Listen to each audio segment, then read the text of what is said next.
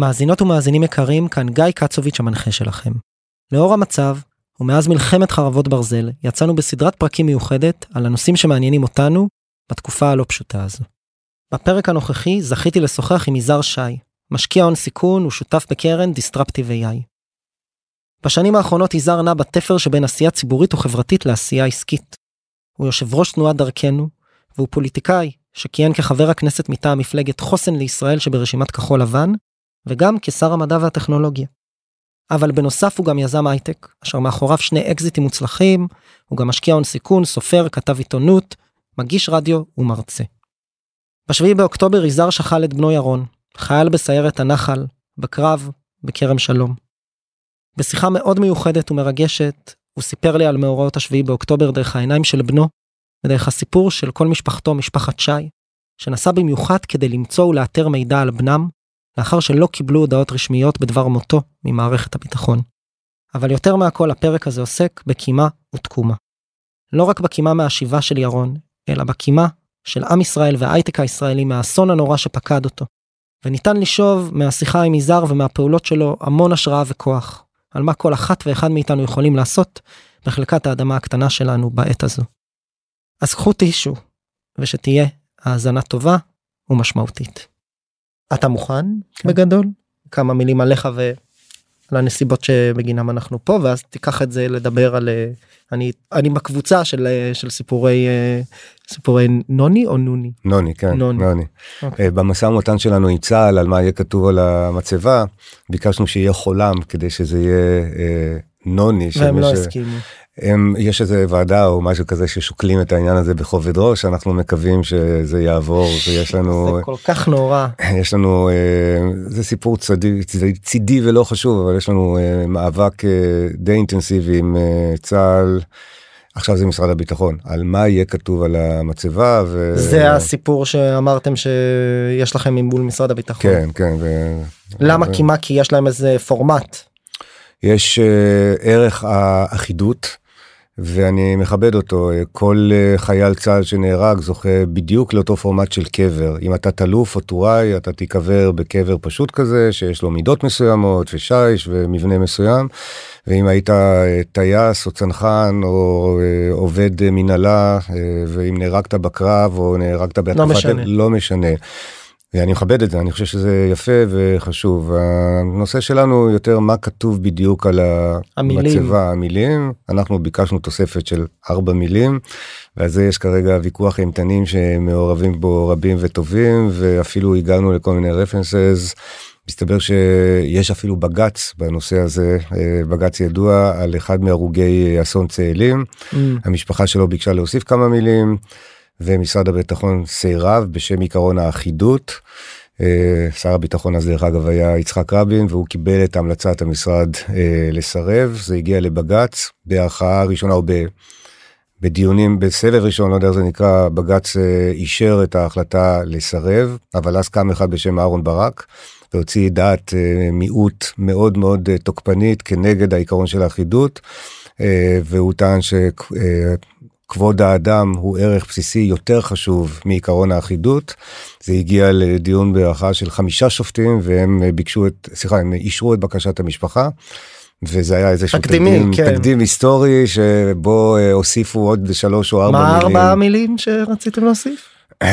נפל בקרב גיבורים אה, בהגנה על כרם שלום נפל בקרב מדינת ישראל מוכנה זה כרגע אז הסטנדרט. אז גיבורים בהגנה על כרם שלום. שלום בדיוק אנחנו חשוב לנו שיצוין הנושא הזה יש כרגע ויכוח ואני לא אכניס אותך לכל הפרטים כי ברור אתה אומר משרד הביטחון זה איזה ארגון אה, ארגון אה, מפואר ומורכב אבל בסוף הדיון פה זה דיון כזה כמו בגן ילדים ניתן לך לא ניתן כן אני לא רוצה שתצא מפה ביקורת תראה אנחנו כרגע כן. קודם כל אני מבין את המצב שאנחנו נמצאים כמשפחה אנחנו משפחה משפחה שכולה אמ, ויש לנו היה אצלנו perfect storm שכל הדברים שיכולים ללכת רע מבחינת הפרוטוקול הלכו.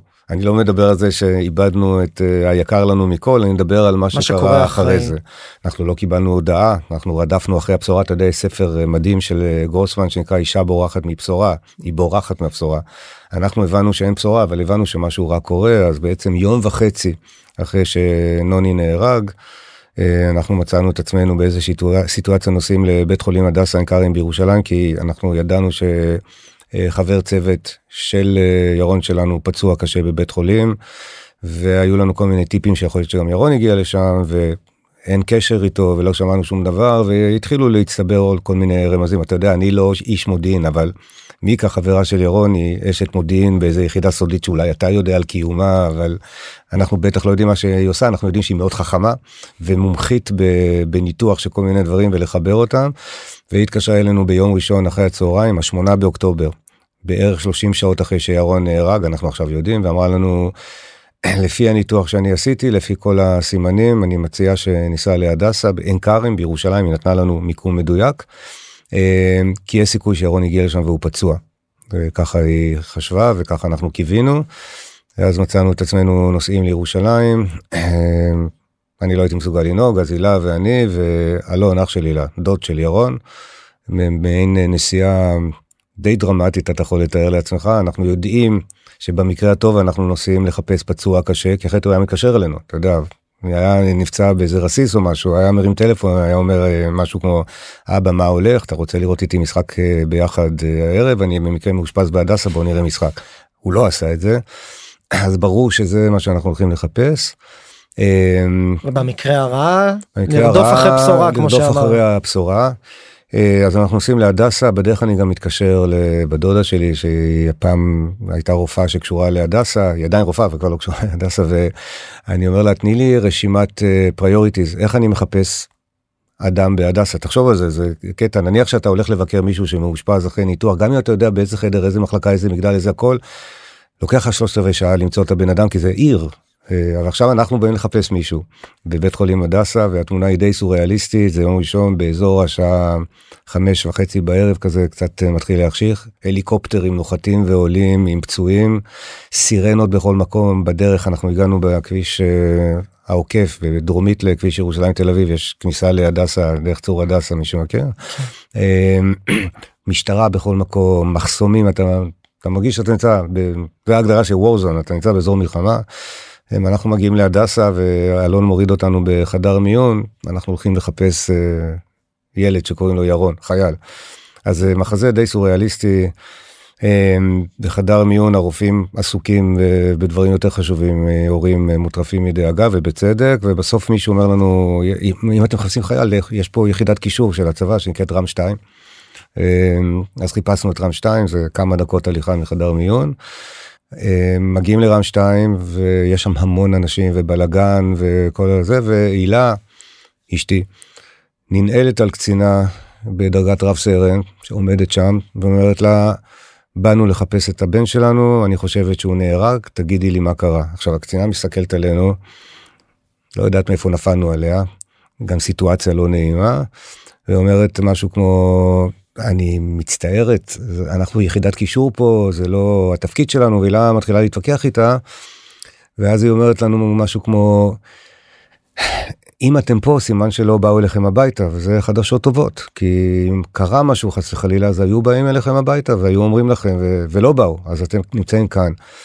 הילה אומרת לה אני יודעת שהוא איננו תגידי לנו הילה ככה לא יודע למה החליטה דווקא שהיא הבחורה והיא הכתובת. ואז אה, כדי להוריד אותנו כנראה כדי לתת לנו ללכת היא אומרת אה, טוב תגידו לי איך קוראים לו מה מה השם שלו והיא אומרת ירון אורי שי ואז הקצינה אה, מחווירה ככה אני חושב שאפילו יש לה דמעות בעיניים. והיא אומרת אני צריכה שתזדהו אני לא יכולה לדבר איתכם ככה סתם תוכיחו לי שאתם ההורים של ירון. אני איש הייטק אז יש לי טלפון אתה יודע Google Drive יש שם וי-פיי במקרה לא יודע אז אני ככה בידיים קצת רועדות אני מחפש בדרייב את התעודת זהות של ירון. אני מראה לה מוציא תעודת זהות שלי או ראשון נגע אני מראה לה שאני אבא של ירון שי והילה היא אימא. ואז היא אומרת לנו אני מצטערת ירון הגיע אתמול לבית חולים הוא אה, נהרג בקרב. אמ, והיא מכניסה אותנו לאיזה חדר שם מטפלת בנו בצורה אנושית כזאת במקרה היא הייתה שם במשמרת יש שם מה שקורה שם בינתיים. זה אפילו לא התפקיד שלה לבשר. לא זה לא התפקיד שלה והיא גם אמרה לנו זאת לא הבשורה הרשמית, אני מתנצלת, אני, במקרה, תראה, אני לא יודע, זה הרבה צירופי מקרים, נפלנו על הקצינה הזאת, היא הייתה במשמרת, הם עובדים מסביב לשעון שם כמו מטורפים, היא הייתה במשמרת בשבת כשהוא בבוקר. כשהוא הגיע. עבדה, כן, היא הייתה, ועוד אה, היה איתה רב, קצין, איש מקסים שגם זיהה אותו, והיא קראה לו להיכנס, כי במקרה הם אותה משמרת. הם הלכו הביתה, לא, ישנו כמה שעות, חזרו חזרה, זה כבר מתחילים להצטבר, אה, אתה יודע, מאות אה, פצועים והרוגים, יש להם הרבה עבודה. נפלנו עליה, והילה, אני לא יודע איך אה, עצרה דווקא אותה ונוצרה הסיטואציה הזאת. אז כן, אז הושיבה אותנו בחדר שם ונתנה לנו לשתות, והרב סיפר לנו שאכן הוא זיהה אותו, שאלתי אותו איך הוא זיהה, והוא אמר שלפי תמונה, לפי דיסקית, כל מיני דברים, הוצאתי עוד פעם את הטלפון כדי להיות בטוח, הראיתי לו תמונה של ירון. הוא התחיל לבכות, ואמר כן זה הוא, אמר שהיה משהו מיוחד ב, ביופי שלו, שהוא ראה אותו, הוא היה ילד מאוד יפה ירון. ואתה יודע, כשהוא זיהה אותו אז הוא גם היה יפה מאוד, ואיכשהו זה נגע בו הסיפור הזה. אז כן, אז אנחנו רדפנו אחרי הבשורה. אם אתה רוצה כבר עוד איזה שהיא אנקדוטה חצי אה, אה, מופרעת, אה, אז אני חשבתי מה אני עושה, והדבר שהכי חשוב היה לי לעשות, והיום אני מודה לאלוהים שזה מה שעשיתי, זה מיידית להודיע לילדים שלנו. סך הכל היינו הילה ואני, לנוני יש שלושה אחים, שיר, ליאור ואופיר. אופיר וליאור בשלב הזה, כל אחד מהם בקצה השני של העולם, בדרכם חזרה לישראל בגלל צו 8. כי הם בשבת בבוקר קיבלו צו 8 חזרה ליחידות שלהם. כמו חיילים קרביים טובים, הם מפגיני קפלן קבועים וחוסמי איילון קבועים וכולי, אבל כשקראו להם לצו 8 זה לא היה בכלל נטול בספק, אז שניהם הפסיקו, ליאור הפסיק את ירח הדבש שלו, ירח דבש בארגנטינה, הוא התחתן חודש לפני כן. אופיר אה, הפסיק טיול בפיליפינים שהוא ושי עבדו עליו חודשים וחסכו כסף ועשו את כל מה שצריך בשביל הטיול של החיים שלהם, באמת טיול מדהים, אבל לשניהם לא היה ספק, אז הם היו בדרך חזרה הביתה. והרמתי טלפון אה, לאופיר, תפסתי אותו בצ'ק אין לטיסה מספר 2 מתוך 5 בחזרה לישראל. אמ, ואמרתי לו, אופיר, אה, נוני איננו. אמ, והתקשרתי לליאור ותפסתי אותו בארגנטינה, הוא היה ב layover, הוא בדיוק נחת. הוא המריא מברילוצ'ה, נחת בבונוס איירס, הייתה לו חניית ביניים של 4 שעות, הוא אמר למיטל, אשתו הטריה, בואי נרוץ העירה, נקנה לנוני חולצות של ריבר פלייט, כי נוני אוהד כדורגל מושבע. אז הם הספיקו להגיע ל mall, והוא עם החולצות בידיים, ואני מתקשר אליו, אה, ואני אומר לו שנוני איננו. ושיר אה, בבית שלנו עם נעמי המקסימה שלנו, הנכדה שלי, אה, חגגה לפני שבוע שלושה חודשים, ואני אומר לה שיריק, אני אומר לה נוני איננו. ואחרי שעשיתי את שלושת אלה, בשיא המהירות האפשרית, כי משום מה היה לי חשוב שהם ידעו, אני לא יודע למה, אני מסתכל בטלפון שלי, ואני רואה שם הודעות וואטסאפ מתחילות להצטבר, ואני לא מבין מה זה, אז ההודעה הראשונה מחבר כנסת, שאני לא אגיד את שמו מפאת כבודו, כי זה גם לא אשמתו, אבל זו סיטואציה מביכה. חבר כנסת שאני בקשר טוב, איש טוב, עושה דברים טובים למען ישראל, כותב לי הודעה מקסימה, משתתף בצערך על מות בנך, היה גיבור ישראל, לא יודע מה. אחרי זה עוד אחד ועוד אחד מקבל הודעות. זאת אומרת, מה שנקרא, הבשורה, אם, אם לא הייתם אה, מקבלים את הבשורה מאותה קצינה. היא מיקה המקסימה והחכמה והמדהימה, לא הייתה אומרת לנו בארבע אחרי הצהריים, סעו להדסה. אני הייתי יושב כמו איזה טמבל על הספה בבית, טרוף מדאגה. ומקבל הודעות מחברי כנסת. מתחיל לקבל הודעות, ואז הדבר הבא שקרה, טלפון מבני גנץ, מקסים. אני בכיתי, אני חושב שגם הקול שלו רע, דיבר איתנו בצורה מאוד מאוד יפה ומנחם ומלטף וזה. ואני סוגר את הטלפון עם בני, אנחנו כבר באוטו, אלון מתחילים לנסוע את הדרך חזרה הביתה, ואני אומר להילה, את מבינה שאם מיקה לא הייתה שולחת אותנו לבית חולים, היו מתחילים להתקשר אלינו ולספר לנו שירון, אה, לספר לנו כמה הוא נפלא וכמה משתתפים בצערנו בלי שבכלל קיבלנו את הבשורה. עכשיו שתבין, בשלב הזה יש דודים שעוד לא יודעים, קרובי משפחה, ההורים שלי, אבא שלי בן 91, אמא שלי בת 89, אני בדרך אליהם בכלל, החלטתי שהדבר ראשון, צריך גם שהם ידעו. אמ, אז כן, אז אה, היה שם אוסף של אה, צירופים גרוטסקיים כאלה, וככה קיבלנו את הבשורה. הסיפור הזה שאתה מספר, על משפחה רודפת אחר בשורה. אני חושב שהוא מייצג הרבה ממה שהרבה מאיתנו מרגישים כאזרחים במדינה, כאנשי שירות במילואים בצבא במערכות האזרחיות במערכות המתנדבות בהייטק לגבי מה קרה במדינת ישראל לפני ובזמן האירוע הזה. גם אותו סיפור של לקבל בשורה מקצינה רנדומלית טובת לב. ואני אבל... רוצה להגיד שהיא באמת כן. רנדומלית וטובת לב באמת זה לא השבתה לא ונפלנו. עליה בסיטואציה ו... ממש לא היא לא הסיפור אבל הסיפור הזה שבו אתה רודף אחרי המערכת בוא נקרא לזה נשים את הקצינה הזו בצד וחולב ממנה הודעה. אני אומר את זה בכוונה במילה על, על מות בנך. כן.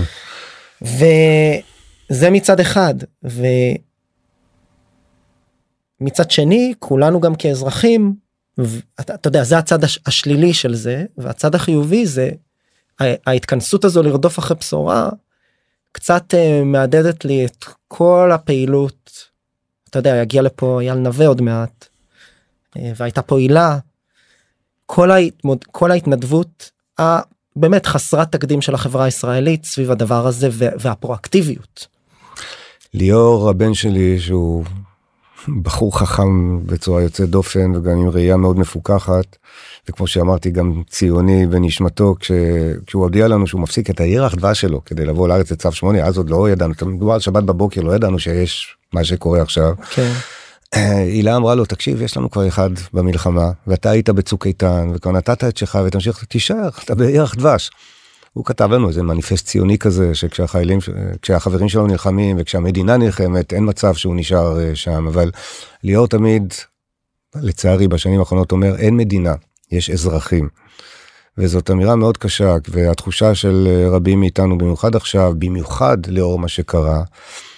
תקשיב זה מילים מאוד קשות ואני לא אומר פה משהו פוליטי אני דרך אגב אמרתי שיש לי הרבה מחשבות פוליטיות או עמדות פוליטיות אבל אני לא אומר שום דבר לפני השלושים סתם כי אני לא רוצה להיתפס גם כמישהו שבצערו כי רב צועק כל מיני דברים וגם כי אני חושב שראוי שאחכה עם הצהרות פוליטיות על מה לדעתי קרה וצריך לעשות אבל באמירה שלחלוטין איננה פוליטית.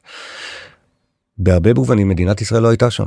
היא לא הייתה שם לחלוטין גיא וזה בדיוק מה שליאור אומר אין מדינה יש אזרחים ואם אתה רוצה להסתכל על מה שקורה פה ההתגייסות המדהימה של אחים לנשק ושל הדברים שאתם עשיתם. אני לא יודע איך קראתם לאופרציה שלך אבל אתם עזרתם למצוא אה, נעדרים מהמסיבה אתם אתם אלה שעשיתם את זה. למה המדינה לא עשתה את זה כאילו מה אתה יודע אנחנו מדינה חזקה. כשראש ממשלת ישראל רוצה לדעת מה על מה שוחח אתמול אה, לא יודע סגן נשיא ווטאבר באיראן עם, אה, עם איזשהו הוא מקבל את הפלט הזה תוך כמה דקות וכשאנחנו רוצים לשלוף ארכיונים כשאנחנו רוצים לעשות דברים אנחנו יודעים את זה. אבל לטפל במערכות הרבות שעכשיו קורות ואפשר לקחת הרבה דוגמאות המדינה לא קיימת מדינה לא קיימת אתה יודע, אנחנו הולכים פה back and forth ולא עושים ממש סדר אבל בתור דוגמה. אמ, אנחנו לא רק משפחה שכולה, אנחנו גם מארחים אה, משפחה קרובה מאוד אלינו, את גיסי, אח של הילה, ואת אשתו ואת שלושת ילדיו, שהם פליטים של אה, אור הנר, אה, תושבי העוטף, קיבוץ אור הנר, שטח צבאי סגור, אי אפשר להיכנס לשם. המחבלים היו על הגדרות. הקיבוץ הזה קיבל הודעה מצה"ל. ש... לא להיכנס אה, לממ"דים סתם אלא לנעול אותם כי יש מחבלים. אני אומר בצחוק קיבל הודעה מצה"ל את ההודעה הזאת הם קיבלו מירון שלנו שכתב לדוד שלו וואטסאפ בשעה 6:45 בבוקר בשבת אמר לו חנו תרוצו לממ"דים ותנעלו את הדלתות כי יש מחבלים על הגדרות עכשיו למה זה הודעה חשובה כי.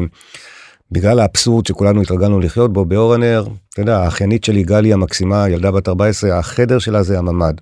וכשיש uh, צבע אדום לא יודע 20 השנים האחרונות כל הזמן יש צבע אדום במיוחד בעשר שנים האחרונות משפחה רגילה יש להם 15 שניות יש תרגולת רצים לחדר של גלי יושבים שם וזה רואים קצת טלוויזיה אפשר לצאת חוזרים. זאת השגרה המטומטמת שכולנו התרגלנו להכיל. נוני כותב לדוד שלו בשעת הבוקר תנעלו את הממ"דים יש מחבלים זו סיטואציה שונה. זה לא עוד פעם צבע אדום בואו תיכנסו לחדר ויש מחבלים בשטח שלכם. וזאת ההודעה שקיבוץ אור הנר קיבל מצה"ל הגדול בשעות הראשונות של המלחמה. זה חייל שמגן על הבית אשכרה מגן על הבית. הוא שולח הודעה לדוד שלו כי נוני יודע לנו שלח הודעה לפני כן אמר אל תבוא היום. היינו אמורים לבוא לכרם שלום. כתב אל תבואו יש מלחמה. הודעה שנייה לדוד שלו. והודעה שלישית למיקה, חברה שלו, אני אוהב אותך, בלאגן שלם, כתב לה כמה דברים ומאוד מרגשים. אז, אבל חזרה לאיפה שאנחנו היום, אז יש לנו משפחה של פליטים בבית. אסור להם לחזור הביתה, מה שהם לקחו מהבית זה, אתה יודע, היה איזה חלון של זמן שהצבא הבריח אותם משם, חן עוד נשאר שם 48 שעות כי הוא בכיתת כוננות, את האזרחים הוציאו מהקיבוץ, הם פליטים. אז יש להם אפשרות ללכת לטבריה או למקומות אחרים שהמדינה נתנה ברוב חסדה ויש להם אפשרות להיות אצלנו בבית, עדיף, אנחנו שמחים מאוד שהם אה, איתנו. אתמול ישבתי עם חן ואמרתי לו, תגיד, אתה כבר שלושה שבועות פליט, אסור להם לחזור הביתה, זה אשכרה שטח צבאי סגור, גם מסתובבים שם עדיין מחבלים מדי פעם, עולים עם כל מיני מחילות, לא יודע, אסור להגיע. אמ, וכולנו חוששים מהיום שמדינת ישראל תגיד להם אתם יכולים לחזור הביתה כי מה על מי אפשר לסמוך ואיך אפשר לקבל את הביטחון הזה? ואמרתי לכם תגיד לי מה המקומות שמדינת ישראל נגעה בכם בשלושה שבועות האחרונים. יש לכם ילדה במערכת מישהו החינוך, מישהו יצר קשר מישהו דיבר? והתשובה היא כלום עכשיו uh, שלחו להם איזה טופס כי uh, הגיעו למסקנה שאולי כדאי להכניס את הילדה לאיזה מסגרת חינוכית ואנחנו בכל מקרה הלכנו לבית ספר בקדימה אתה יודע זה לא הסביבה החברתית שלה זה לא המקום וזה אבל ילדה בת 14 יושבת שלושה שבועות בבית. מדי פעם המורים שעדיין נמצאים בחיים או לא פצועים או לא אבלים כי כולם שם מעוטף עזה זה, זה פגיעה נוראית בבית ספר שלה זה שער הנגב זה בית ספר שספג נפגעים גם ברמה של ילדים גם ברמה של משפחות גם ברמה של סגל זה, זה פשוט רק על זה זה זה אפשר לדבר אז שום דבר אתה יודע מדינת ישראל הגדולה אין מדינה יש אה, אזרחים אין מדינה יש אזרחים. וזה גם אתה, אתה רואה מה שעושים עם uh, אחים לנשק שכמובן יש מי שטורח uh, להשמיץ אותם שהם לוקחים קרדיט ואתה רואה ארגונים אזרחיים שעושים כל מיני דברים אתה רואה את האספקת ציוד לצבא שזה עוד דבר שמטריף אותי. Uh, יחידות לוחמות צבאיות שקיבלו משימות מצה"ל אבל צה"ל לא מספק להם את הציוד uh, הדרוש ההכרחי כדי לעשות את העבודה שלהם. אמ, אז כן, אבל הם מצוידים, כי אין מדינה, יש אזרחים, וכל היחידות האלה, ההורים דואגים, ישב אצלי אתמול חבר בבית, הוא הבריח מ... הבריח מאירופה 18 שכפ"צים לאיזשהו צוות שהבן שלו שייך אליו, שעומד להיכנס לעזה. הוא דואג לב... לבטיחות של הבן שלו, אתה יודע, צה"ל חושב שזה לא מספיק חשוב כנראה, אז, אה, אז הוא לא סיפק לו את השכפ"צים הראויים, אז הוא דואג, אז אה, יש אזרחים בקיצור. נראה בהמון מהשיחות שאני נמצא בהן שמדינת ישראל תצטרך לעשות הרבה מאוד תהליכים של שידוד מערכות אחרי המלחמה הזו. בכל מיני אזורים באזורים ביטחוניים באזורים מדיניים באזור של רווחה באזורים של חינוך כדי לייצר בנייה מחדש של הרבה מהמערכות האלה כדי להחזיר את האמון של האזרחים. אה, כן אני חושב במדינה. ש... כן וכולנו אה, עסוקים נורא ב... אני שומע אני רואה ושומע את ההגדרות של מה זה ניצחון ואני חושב שההגדרה היחידה של ניצחון היא להחזיר את האמון של האזרחים במדינה. בדרך לשם כן אנחנו צריכים להרוג המון מחבלים ולחסל אותם ולהשמיד קינים אבל בסוף הגדרת הניצחון זה שיוחזר האמון של אזרחים במדינה. אני חושב שהאמון הזה נשבר אה, ואני חושב שבצדק הוא נשבר בטח באשר למה שקשור ל... לתושבי אה, עוטף עזה שהופקרו. אי אפשר לקרוא לזה אחרת וצריך להסתכל לאמת בפנים כדי להבין ואני לא מאשים את הטקטי. תקשיב החיילים שם חירפו נפשם. באמת חירפו נפשם. אני יודע את הסיפור של אה, נוני שלנו והחברים שלו. אני מכיר את הסיפור של אופק רוסו אה, שכן שלנו ברחוב. 200 מטר מהבית שלנו יש בית. אתה יודע עוד בזה מדבר וזה בא. אופק נהרג בשבת בערב ירון mm-hmm. שלנו בשבת בבוקר. אופק חובש הגן בגופו על פצוע. וככה הוא אה, גם סיים את חייו, הוא חטף צהרות ונהרג, שהוא, הפצוע חי, את הפצוע הוא הציל. ברמה של החיילים, ברמה של אנשים שהיו שם, הייתה מלחמה הירואית והם עשו את כל מה שאפשר. ברמה של המדינה, מאות אלפי תושבים הופקרו בגלל תכנון לא נכון, בגלל החלטות נכונות וגם בגלל סדרי עדיפויות לאומיים לא נכונים. והניצחון צריך להיות להחזיר את האמון של האזרחים, בצה"ל, במשרד הביטחון, בממשלת ישראל, במדינת ישראל. אה, ואני חושב שמעולם לא היינו בשבר כל כך עמוק מבחינת האמון ולכן הניצחון מבחינתי זה כן ברור שצריך להרוג שם כמה אלפי תת אנוש. אני צריך גם לבנות מחדש. צריך לבנות מחדש, אז... יש לנו הרבה עבודה שם. אני רוצה להגיד כל כך הרבה דברים אז א' אני רק רוצה להגיד שאני לא יודע אם אני הייתי במצבך אני עוד לא אבא אבל אני לא יודע אם אני הייתי במצבך הייתי מסוגל לשבת פה כמה שבועות אחרי שהבן שלי נהרג ולדבר בכזה קור רוח. אני לא אומר את זה כביקורת אני אומר את זה בהערצה התפעלות אני לא יודע אם הערצה זה ביטוי מתאים לאירוע הזה. אה, יש בך כנראה איזשהו center מאוד חזק שמאפשר לך להוציא את מה שיושב לך על הלב גם בתקופה הזו. ואני מבין גם את הרצון לספר את הסיפור של נוני אז זה זה מובן. מצד שני דיברנו פה באמת אתה יודע אני אני אני משתדל אני גם נופל אה, למצבי רוח אה, ולמראות שחורות אה, בתקופה הזו מכל מיני סיבות גם אני עושה שירות מילואים אני גם יש את החמ"ל האזרחי כמו שאמרת שאנחנו פועלים בו ואני גם אזרח במדינה כמו כולם אז אני חווה את הדברים. ואני אומר אני מצד אחד מנסה להחזיק המון אופטימיות. בסוף היו פה סיפורי גבורה אדירים באותו זמן. ההתנדבות של החברה האזרחית העוצמה של צה"ל הנרטיב הישראלי יהודי ש... של why we here בסדר אה, שהוא גדול מכולנו. ומצד שני יש באמת את האירוע הזה של הביקורת או המחדלים מה קרה לפני איך זה קרה איך אפשר שיהיה טוב יותר אחרי. ואז אני רוצה אני אומר את כל זה כדי לנסות אולי לעשות שיפט ולהגיד אי אפשר להימנע מלדבר לא רק על היום שעל אחרי אלא על שגרת החירום שבה אנחנו נמצאים כרגע. ונשמע לי שאתה מה שנקרא בפוזיציה החדשה שלך ועל כורחך כמשפחה שכולה כאף שכול. בעצם גם לקחת וכבר התחלת לשנע את זה לעשייה. גם עם כל ה vision החדש שלך לתעשיית הייטק תכף אולי נדבר על זה. גם כל מיני פרויקטים שאתם עושים כמשפחה ומובילים כמשפחה. ואני רוצה לשאול בסוף הביזנס שלי אנחנו באותו ביזנס בעבודה. אה, משקיעים בסטארט-אפים ואני אומר יש איזשהו לי יש איזושהי תחושה אני רואה את זה לפחות מהפרסומים ברשתות.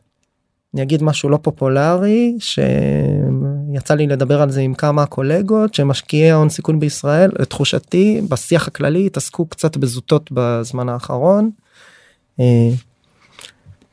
אה, להוציא את uh, מייסד uh, ומנכ"ל ווב סאמיט מתפקידו כי הוא עשה איזה ציוץ נגד ישראל אני לא אומר שזה לא חשוב אבל זה נראה לי מה שנקרא uh, התעסקות התעסקות לא מספיק משמעותית בהתחשב בגודל האתגר שעומד בפנינו. ועכשיו יש גם את הקמפיין הזה שזה כל החברים הטובים שלנו עושים אותו וגם אנחנו רוצים לקחת בו חלק של ה- no matter what נכון של אנחנו. מה שנקרא ממשיכים לעבוד לא משנה מה. ואין לי בעיה עם הקמפיין אבל אני אומר בסוף זה לא באמת המצב אין פה אין פה שגרה רגילה אנחנו ממשיכים מנסים להמשיך לעבוד אבל אנחנו עושים את זה בתוך שגרת חירום. ואני מרגיש שזה באיזשהו מקום אנחנו גם צריכים לספר לעצמנו את האמת שהחיים השתנו אחרי השביעי באוקטובר. אז אני רוצה לשאול אותך איך אנחנו יכולים לוודא שבאמת ישראל של אחרי תהיה יותר טובה ואולי ההייטק הישראלי יותר טוב. כן אז קודם כל אמרת פה אה, סדרה של דברים נכונים עמוקים ומשמעותיים. אה, אז אני אתחיל באמירה כללית שהיא פחות אה, הייטק והיא כן יותר נוגעת למה שאמרת. בסוף אני באמת לא חושב שזאת קלישה זה אמיתי יש פה דור מצוין של אנשים צעירים שגדלו במדינה הזו ואתה תסלח לי אתה כבר טיפה מעל הדור הזה נכון, יש חבר'ה נכון. מתחתיך אני מסתכל על החבר'ה בגילאי 18 שהם בצבא נניח עד גיל 30 בערך. כי זה שכבת הייחוס גם של נוני שלנו שנפל וגם של אה, אופיר אח שלו וגם של ליאור שבדיוק חגג השנה 30 ואני בכוונה מדבר על הדור הזה כי זה גם הדור שנותן את. עיקר ליטרת הבשר אם אפשר לקרוא ככה ש, של המחיר הקרבי הנורא שאנחנו משלמים אם במילואים ואם בסדיר. וגם עושים את כל מה שמסביב אתה יודע אנחנו שנים אני קראתי לזה הרי כתבתי עשרות מאמרים זה תמיד קראתי להם דור המסכים. ולמרות שניסיתי לפרגן להם אז דור המסכים זה כזה אוקיי אתה יודע הם עסוקים ב multitasking ורואים שלושה זה אבל מה הדור הזה מעבר לזה.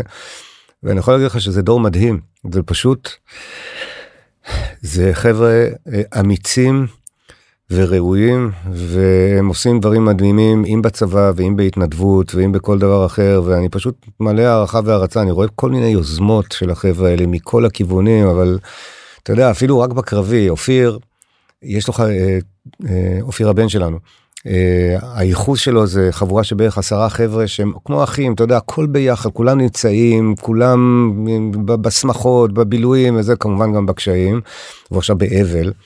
ומעשרה האלה יש אחד שמלווה אותו, כי אני השגתי עבורו שחרור, אני אישית השגתי עבורו שחרור מיוחד מתת אלוף שמפקד שלו, אמרתי אנחנו צריכים אותו אצלנו. כל התשעה האחרים לא נמצאים כי הם בתפקידים קרביים, מסכני חיים בצה"ל, במילואים. האחד בחיל הים והאחד ב... עזוב, זה כל מיני חילות ודברים, זה, זה דור מדהים, זה פשוט uh, חבר'ה מדהימים. ואותו דבר החבר'ה של uh, ליאור, uh, האח הגדול שלו ואנשים אחרים. ולמה אני אומר את כל זה? Uh, כי בסוף uh, אנחנו באיזשהו שלב נעביר את המושכות לחבר'ה האלה והם יהיו הדור הבא של מדינת ישראל שצריכים להקים ולהגשים וכולי. אז אני חושב שבראייה של uh, עולם ההייטק, יש פה חומר שאפשר לעבוד איתו, יש פה תשתית, יש אה, לא במובן של בנינו תהליכים וכולי, תשתית אנושית שהיא בסוף המרכיב אה, אחד המשמעותיים ביותר אם לא הכי משמעותי של לבנות מדינה בעלות אה, חוסן לאומי והישגים, יש פה תשתית מדהימה.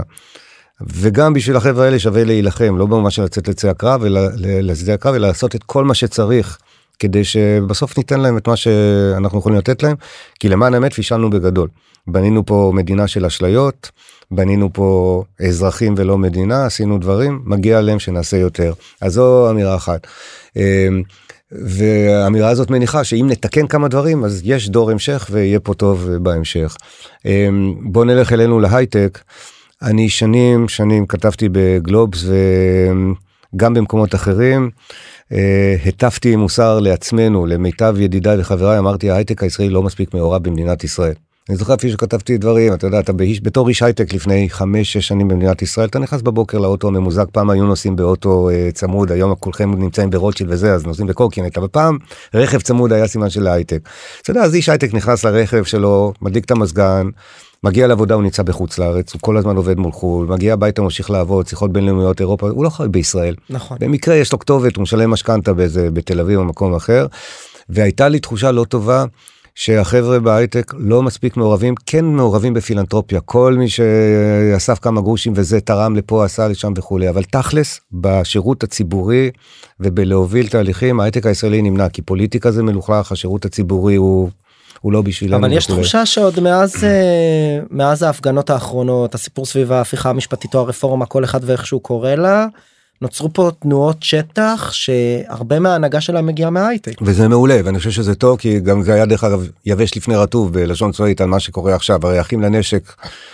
הקימו תשתית מדהימה בשביל הפגנות בשביל לוגיסטיקה בשביל כל מיני דברים כל זה גויס מיידית ביום בסוויץ' ביום אחד לטובת מאמצים הירואיים ברמה הלאומית שיש להם חשיבות אסטרטגית ואותו דבר אה, אה, הקבוצות אה, של העדכונים ואותו דבר מטה ההייטק שעושה היום עבודה קדושה מטה ההייטק שניהל הפגנות ואירועים וקפלן וכולי ומטות אה, ההפגנות למיניהם הרי גם היה מטה תיאום אני יושב ראש בהתנדבות של תנועת דרכנו אנחנו היינו חלק מהמאבק. היום זה מצחיק לחשוב שלפני חודש התעסקנו כולנו בזה אבל לא משנה כולנו התגייסנו ולשמחתי הרבה גם בהייטק הרבה מאוד אנשים יצאו מהקומפורט זון הזדהו אמרו וכולי וגם יש הרבה דברים שעשינו בהם טעויות והרבה ביקורות שספגנו אבל אני הסתכלתי מהצד ואמרתי סוף סוף סוף סוף בן אדם מוכן להגיד. אני לא רק מנכ"ל של איזה חברה בינלאומית גדולה או אני לא רק uh, הקמתי סטארט-אפ ויש לי אלף איש יש לי עמדה ואני נלחם על העמדה שלי ו- וזה בסדר אני תמיד נתתי דוגמאות מארצות הברית אתה יודע מהנדסים בגוגל התפטרו מהנדסים. כשגוגל עשתה איזשהו concession לטובת המשטר הסיני והסכימה לצנזורה עצמית על גוגל בסין מאות מהנדסים בגוגל קמו והתפטרו מדהים. אה, וכל מיני דברים אחרים אה, אפילו ברמה של מנכ"לים של חברות הייטק בארצות הברית שנעמדו על עקרונות מול הממשל הפדרלי ואמרו עד כאן בישראל זה אף פעם לא קרה עכשיו זה קרה בשנה האחרונה כן אני חושב שיש לי גם ביקורת עצמית יכול להיות שיכולנו לעשות דברים אחרת במקומות שונים אבל בסופו של דבר. אה, ההייטק עשה תרגול וכרגע ההייטק הישראלי גם נמצא שם מגויס ברמות מטורפות. אמ, אפשר לדבר כרגע אם אפשר לחזור לעבודה נורמלית או לא, כי יש לי גם דוגמאות אה, מחברות שאני מעורב בהן, אבל אני חושב שלהייטק יש תפקיד מאוד חשוב ביום שאחרי. אה, מישהו צריך למשוך את המדינה הזאת קדימה גם וה... ברמה של המורל. והתקופה הזו פוגשת את ההייטק הישראלי במה כן. שנקרא המלחמה הזו פוגשת את ההייטק הישראלי בתקופה לא טובה. המלחמה הזאת זה הפרפקט סטורם הכל הלך נפלא לצד השני הכל הלך רע לצד שלנו ותוסיף לזה מעטפת של משבר כלכלי בהייטק ודאון אה, רציני וממשלה שלא בנויה באופן האופטימלי ומערכת פוליטית קורסת. אנחנו הגענו באמת לפרפקט סטורם היסטורי. שגרם לכל זה, אבל אין ברירה, צריך להתחיל מפה ולהמשיך הלאה. ועדיין למרות הכל אני אופטימי, אני חושב שהפתרון הצבאי יגיע, ויש לנו, תודה לאל, מספיק כוח, אנחנו נלחמנו מעטים מול רבים בגלל חוסר אחריות וכשל מנהיגותי וכשל תפקודי וכשל מודיעיני וכולי, אבל אנחנו לא מעטים מול רבים. באמת, בכל הרצינות, בטח לא מול חמאס, גם לא מול חיזבאללה. Mm-hmm. אה, ובלי יותר מדי סיסמאות אין לי שום ספק שצה"ל מספיק חזק ויש לו מספיק זה אז אני. אני חושב שזה לא מלחמת קיום אנחנו נגמור את הסיפור הזה ואז תתחיל מלחמת הקיום של ישראל להפוך להיות מדינה נורמלית זאת המלחמה האמיתית. אז מה אנחנו צריכים לעשות מה אני כמשקיע בתקופה הזו לדעתך צריך או יכול לעשות אמיתי ואל תפחד אני יודע שאתה בן אדם מנומס אל תפחד אה, לא צריך לשמוע כן אתה עושה הכי טוב שאתה יכול וזה בסדר מה לדעתך נכון שאנחנו כדמויות אה, מובילות בתעשייה שיש לנו גם השפעה. יכול להיות שלחלקנו יש גם לא נעים להגיד לפעמים את הנחת כמובן כולנו מכירים אנשים שנהרגו וכולי אבל אנחנו לא סטארטאפיסטים שעכשיו עוד חודשיים אה, נגמר לנו הביזנס אם אנחנו לא מגייסים את הסיבוב הבא. איזה תשתית אנחנו צריכים לבנות פה כדי לאפשר לתעשיית הייטק להיות יותר חזקה ביום שאחרי ומה אנחנו צריכים לעשות ביום שאחרי. אז אה, קודם כל אה, יש עוד כמה דברים כולנו גם עובדים אה, מול חו"ל הרי כשאנחנו אומרים שאנחנו משקיעים אנחנו משקיעים את כספם של אחרים בדרך כלל ואנחנו מתעלים את הכסף הזה לחברות הנכונות אנחנו צריכים להיות אמיתיים כלפי המשקיעים שנתנו לנו את כספם ולהגיד להם אנחנו עדיין מנהלים את הכסף שלכם יש פה נכסים ויש פה חברות טובות אבל אין לנו בייס אם חברה לא תצליח עסקית. אנחנו לא נמשיך לתמוך בה ואני יודע שאני אומר משהו קשה אבל לא נמשיך לתמוך בה בגלל הרעיון הציוני. אנחנו נמשיך לתמוך בה כי יש רעיונות עסקיים טובים ויש פרוספקט uh, יש סיכויים טובים לעשות שם כסף אנחנו אמונים על האמון של משקיעים שזה כן, מה שנקרא כן וגם זה התנאי הקריטי להמשכיות כדי שהמשקיע הזה בעוד שנה יבוא ויגיד אוקיי התאוששתם עשיתם דברים אני נותן לכם עוד כסף אנחנו חייבים להיות אמיתיים היום.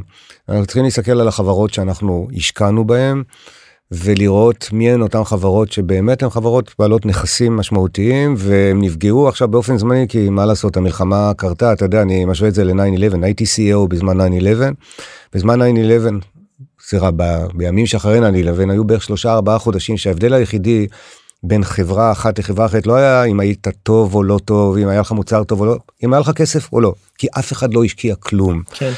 Uh, ולחברות טובות מגיע לשרוד אז אנחנו כמשקיעים צריכים להסתכל על החברות האלו ולהחליט שאנחנו לוקחים עליהם אחריות אנחנו צריכים ללכת uh, למנכ"לים של חברות ולהגיד להם in so many words we have your back אנחנו uh, איתך. אה, ואני יכול להגיד לך אצלנו אתה יודע שאני מעורב בקרן בשם דיסרפטיב AI אנחנו עושים את התהליך הזה עם כל חברה יש לנו חברה שהייתה ממש בגיוס התחילה גיוס התאריך תחילת הגיוס היה 8 באוקטובר זה השבעה באוקטובר זה שבת. ישבנו עם המנכ"ל וזה והוא כבר בקשר עם כמה משקיעים וקרה מה שקרה. זאת חברה טובה ויש לה הכנסות ויש לה לקוחות ויש לה את כל מה שצריך והיא צריכה כסף בבנק בעוד סדר גודל של תשעה חודשים. וכשהסתכלנו וישבנו עם אה, מנכ"ל החברה הזאת שבוע קודם היה ברור שהחברה הזאת היא פנדבל הייתה היה סימן שאלה מה הייתה הוולואציה וכל זו חברה שאין ספק שהיא תקבל כסף ממשקיעים. והיום החברה הזאת נמצאת במצב שאנחנו אה, אפילו לא מחכים לשמוע מה משקיעים אומרים. כן רוצים לא רוצים. אנחנו רואים למנכ"ל we have your back. אנחנו תומכים אנחנו לך, בפנים. אנחנו בפנים ואנחנו מדברים גם עם המשקיעים אחרים זה consortium זה קואליציה של משקיעים אנחנו לא היחידים שם. אל תטרח עכשיו ללכת ולשכנע משקיע בסן פרנסיסקו שישים מיליון דולר בישראל זה די קשה בחודש הזה בוא נגמור את המלחמה וכנראה צריך חודשיים שלושה אחרי זה כי משקיעים לא שמעו משקיעים לא רואים מסיבת עיתונאים של ראש ממשלת ישראל שאומר ניצחנו והשמדנו וכולי אז... ורצינו יכולת להשקיע צריך זמן אז זה דוגמה למה שמשקיעים יכולים לעשות. הסנטימנט זרקת פה את הסיפור של אה, המשקיעים האמריקאים ובאמת אולי צריך להגיד פה קצת סטטיסטית. אה, המיליארדים הרבים של הדולרים שנכנסים לפה כל שנה גם בקרנות במכשירי השקעה שבעצם משקיעים אחרי זה בסטארט-אפים בתורן וגם בסטארט-אפים עצמם ישירות. רובם מגיעים בסופו של דבר מהדוד סם מארצות הברית בין אם זה שוב LPs שמשקיעים בקרנות או אה, קרנות עצמן זאת אומרת גם קרנות ישראליות כשבסוף זה חשוב להגיד נותנות פה כסף אה, בסטארט-אפים קרנות yeah. כן. כמונו ואחרות רוב הכסף שלנו לא הוא לא מגיע מישראל עדיין נכון. בצורה היסטורית הוא מגיע מחול. למעלה מ-90 ממנו. כן. תודה רבה על ההוספה, התלבטתי להגיד אם זה 85 כן. או 90 אז אמרתי... שברור שאמרתי 9-0 לא 60 9-0 למעלה מ-90 כן. בדיוק אז, אז בעצם באמת ה majority of the funds ופה בהקשר הזה אנחנו כולנו נמצאים כמו שאמרת זה ה perfect storm היה לנו פה איזשהו מאבק או סערה פוליטית בסדר לא משנה כרגע מה העמדה שלכם בעד או נגד הרפורמה slash הפיכה mm-hmm. ועכשיו המלחמה הזו מגיעה.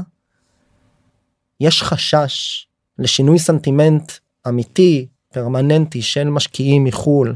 כשהם רואים את כל הסיפור הזה מעורבב ביחד אל מול מה שקורה בהייטק הישראלי אתה מקבל אה, שאלות מ-LPs או שאלות מאפילו קרנות אמריקאיות שהיה להם אפיניטי לישראל שהם עשו פה השקעות שאומרים אנחנו כרגע עוצרים סוסים אף אחד לא ירשום את זה. צריך להגיד הם לא יצהירו על זה בלינקדאין. אף אחד לא יגיד אני מפסיק לעשות ביזנס אבל אתה מרגיש את זה לפעמים בשאלות בחוש הריח במניעה מלייצר אינטראקציה בדברים הרכים. לחלוטין ואני חושב שצריך להסתכל לאמת הזאת בפנים ולכן עוד דבר שההייטק הישראלי צריך ללמוד לעשות זה לשתף פעולה עם uh, רחמנא ליצן עם הממשלה ועם כל גורם uh, רשמי במדינת ישראל כי בסוף צריך להיות פה מסר משולב לעולם וזה מתקשר ליוזמה שאני מנסה לקדם ואני שמח שיותר ויותר אנשים מצטרפים אליה.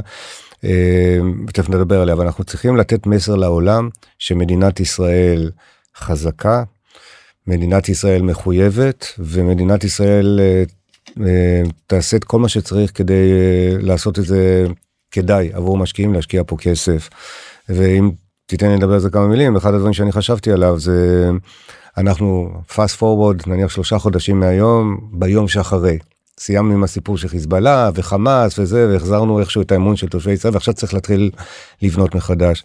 אני חושב שאנחנו צריכים להתגייס ליוזמה שהיא יוזמה בינלאומית שאומרת על כל תינוק שנרצח, על כל אה, אישה שעונתה ו- ונורתה מול המשפחה שלה, על כל חייל שנפל, יקום סטארט-אפ בישראל. 1400 סטארט-אפ. כרגע זה 1400, נקווה שהמספר הזה לא יעלה יותר מדי. אה, אז 1400 סטארט-אפים early stage, ו-early stage זה אומר שאנחנו מקימים משהו מאפס, עם יזמים טובים, שיש להם רעיון טוב לפי כל הקריטריונים, אנחנו לא עושים לעצמנו הנחות, אבל יש פה מספיק יזמים ויזמות, מה שאין פה בשנים האחרונות זה כסף ל-early stage. כולנו ראינו את הסטטיסטיקות משקיעים העדיפו ללכת ל-later stage בגלל כל מיני אה, סיבות של סיכון מול סיכוי וכן הלאה. אנחנו צריכים לעודד את ה-early stage ואנחנו צריכים uh, לדבר עם משקיעים בעולם ולהגיד להם אנחנו לא מבקשים תרומות אנחנו מעודדים השקעות. תבואו לפה כי הטאלנט נמצא פה היכולות נמצאות פה היזמים נמצאים פה וממשלת ישראל נמצאת פה כדי לעשות את זה worthwhile עבורכם משקיעים וזה צריך להיות מאמץ משולב מנשיא המדינה שצריך ללכת ולקרוא ודיברתי עם הנשיא ודיברתי גם עם אחרים אבל זה צריך להיות אמיתי. אה, ובוא רגע נדבר על זה זה נשמע כמו מספר, מספר פנטסטי אבל אתה ואני מכירים את המספרים בשנה לא טובה יש בישראל early stage סדר גודל של 300 אה, חברות חדשות שמקבלות מימון ממשקיעים. כן. בשנים טובות היו גם 600 ו700 חברות אז כשאני אומר 1400 זה לא שאני מדבר על סדרי גודל זה מספר שהוא דואבל וזה מספר שניתן להגיע אליו בהנחה שיש מספיק משקיעים בעלי מוטיבציה שרוצים לעשות שני דברים האחד להשקיע ולעשות כסף והשני לעשות אימפקט וכולנו גם מכירים את עולם האימפקט באימפקט אתה משלב בין הרצון שלך להשפיע על עולם טוב יותר שזה נכון. לגיטימי לחלוטין לבין הרצון שלך לעשות כסף. נכון. מי שישקיע ב-early stage במדינת ישראל בשנים הקרובות. זה אזרחי העולם החופשי שמאמינים בערכים הבסיסיים של כבוד האדם וחירותו והזכות לחיות והזכות לחיות באושר וכולי ולהילחם במה שבאנגלית קוראים evil כי אנחנו נתקלנו ב-evil בהתגדמותו ואני חושב שהיום כבר פחות קשה להסביר שאומנם באו עלינו הציונים היהודים לכלותנו אבל זה לא יעצור פה מי שרצח באכזריות תינוקות בדרכים שאני לא אתאר אותם עכשיו מתחילים התיאורים לצאת החוצה. בקלות יעשה את זה גם בפריז בעוד שנה ויעשה את זה בלונדון בעוד שנתיים וישמח לעשות את זה גם בניו יורק שרק הוא יוכל. מה שנקרא הסיפור פה זה לא ישראל נגד הפלסטינים או אפילו ישראל נגד חמאס זה מה שנקרא מערב לא. נגד אה, האסלאם לא. הפונדמנטליסטי. זה נגד קיצוניים אולי אפשר לקרוא להם איסלאמיסטים אה, כי זה אפילו אם אני מבין נכון פונדמנטלים אמרתי כן, שהוספתי. כן, כי אם אני מבין נכון דת האסלאם בעצמה היא לא באמת תומכת בלרצות גולגלות של ילדים וכאלה אבל אני לא חוקר אני חושב שכל דת בהיסטוריה בשלב מסוים הייתה קצת קיצונית. יכול לא? להיות, אז אתה יודע מה, לא ניכנס לעניין הזה, אבל ברור נכון. שבעולם החופשי צריכים להבין שאם לא עוצרים את זה כאן, זה יגיע לכל מקום, כי ככה ברור. זה נראה. ועכשיו בואו נראה מה אני כמשקיע לא יהודי, שיושב, ב, אתה יודע מה, בצפון שיקגו, בדרום uh, טקסס, מה אני רוצה לעשות למען זה? אז אני רוצה לעשות כסף, ואני רוצה להקים סטארט-אפ, ואם אנחנו נהיה פה עם 1,400 אה, סטארט-אפים חדשים, שיפתחו תרופות ומכשירים רפואיים, ופתרונות לחקלאות ועוד כל מיני דברים טובים, זה באמת קודם כל עולם טוב יותר. דבר שני זה תעסוקה. זה עשרות אלפי ומאות אלפי מקומות עבודה ופה ההייטק הישראלי הוא ייחודי תמיד היינו הקטר. עכשיו זה חייב להיות קטר שנוסע כמו מכונית מרוץ אנחנו חייבים לעשות את זה וזה הדרך היחידה במדינת ישראל ליצור אקסלרציה. אתה יודע אתה, אתה יודע איך זה אתה מקים חברה שהולך לה היא משני עובדים לעשרה עובדים למאה עובדים לחמש מאות עובדים תוך שלוש שנים וזה לא כל החברות, כולנו יודעים את הסטטיסטיקה, כן. אבל מספיק שיהיה מספר אה, מכובד כזה, ותמונת הניצחון, רק כדי לסיים את זה, זה בעוד 7-8 שנים עומדת מנכ"לית של חברה ישראלית בוול סטריט, ringing the bell, מצלצלת בפעמון, מנפיקה חברה שקמה עכשיו כתוצאה מה... המיזם הזה. ואומרת ו... תודה לפרויקט. לא, עזוב תודה לפרויקט, היא מחזיקה תמונה של התינוק שנעלם, שנרצח באכזריות, של האישה שאיבדה את המשפחה שלה ואומרת אנחנו פה גם כדי לייצר ערך וכולם יעשו פה, אנחנו פה גם בשביל המשפחה הזאת ואנחנו מייצגים אותה ובשבע שנים האחרונות ליווינו את המשפחה ועשינו כל מיני פרויקטים חינוכיים והמהנדסים שלנו חוץ מזה שהם פיתחו קוד מדהים, הם גם עשו כל מיני דברים לזכרו של התינוק, של החייל, של של האישה שנרצחה וכן הלאה, זה יהיה הניצחון, ואתה יודע, בוול סטריט שמים את זה על הבניינים הגדולים האלה מסביב, כשאתה יוצא מה, מהנסדק, יש את הבניין שם ב... אמ, ב-40 Second Street, בצומת עם ברודוויי, שם על הבניין הגדול תהיה תמונה של הילד שאיננו ותמונה של סטארט-אפ, זאת תמונת הניצחון ואני רוצה שאנחנו נגיע לשם.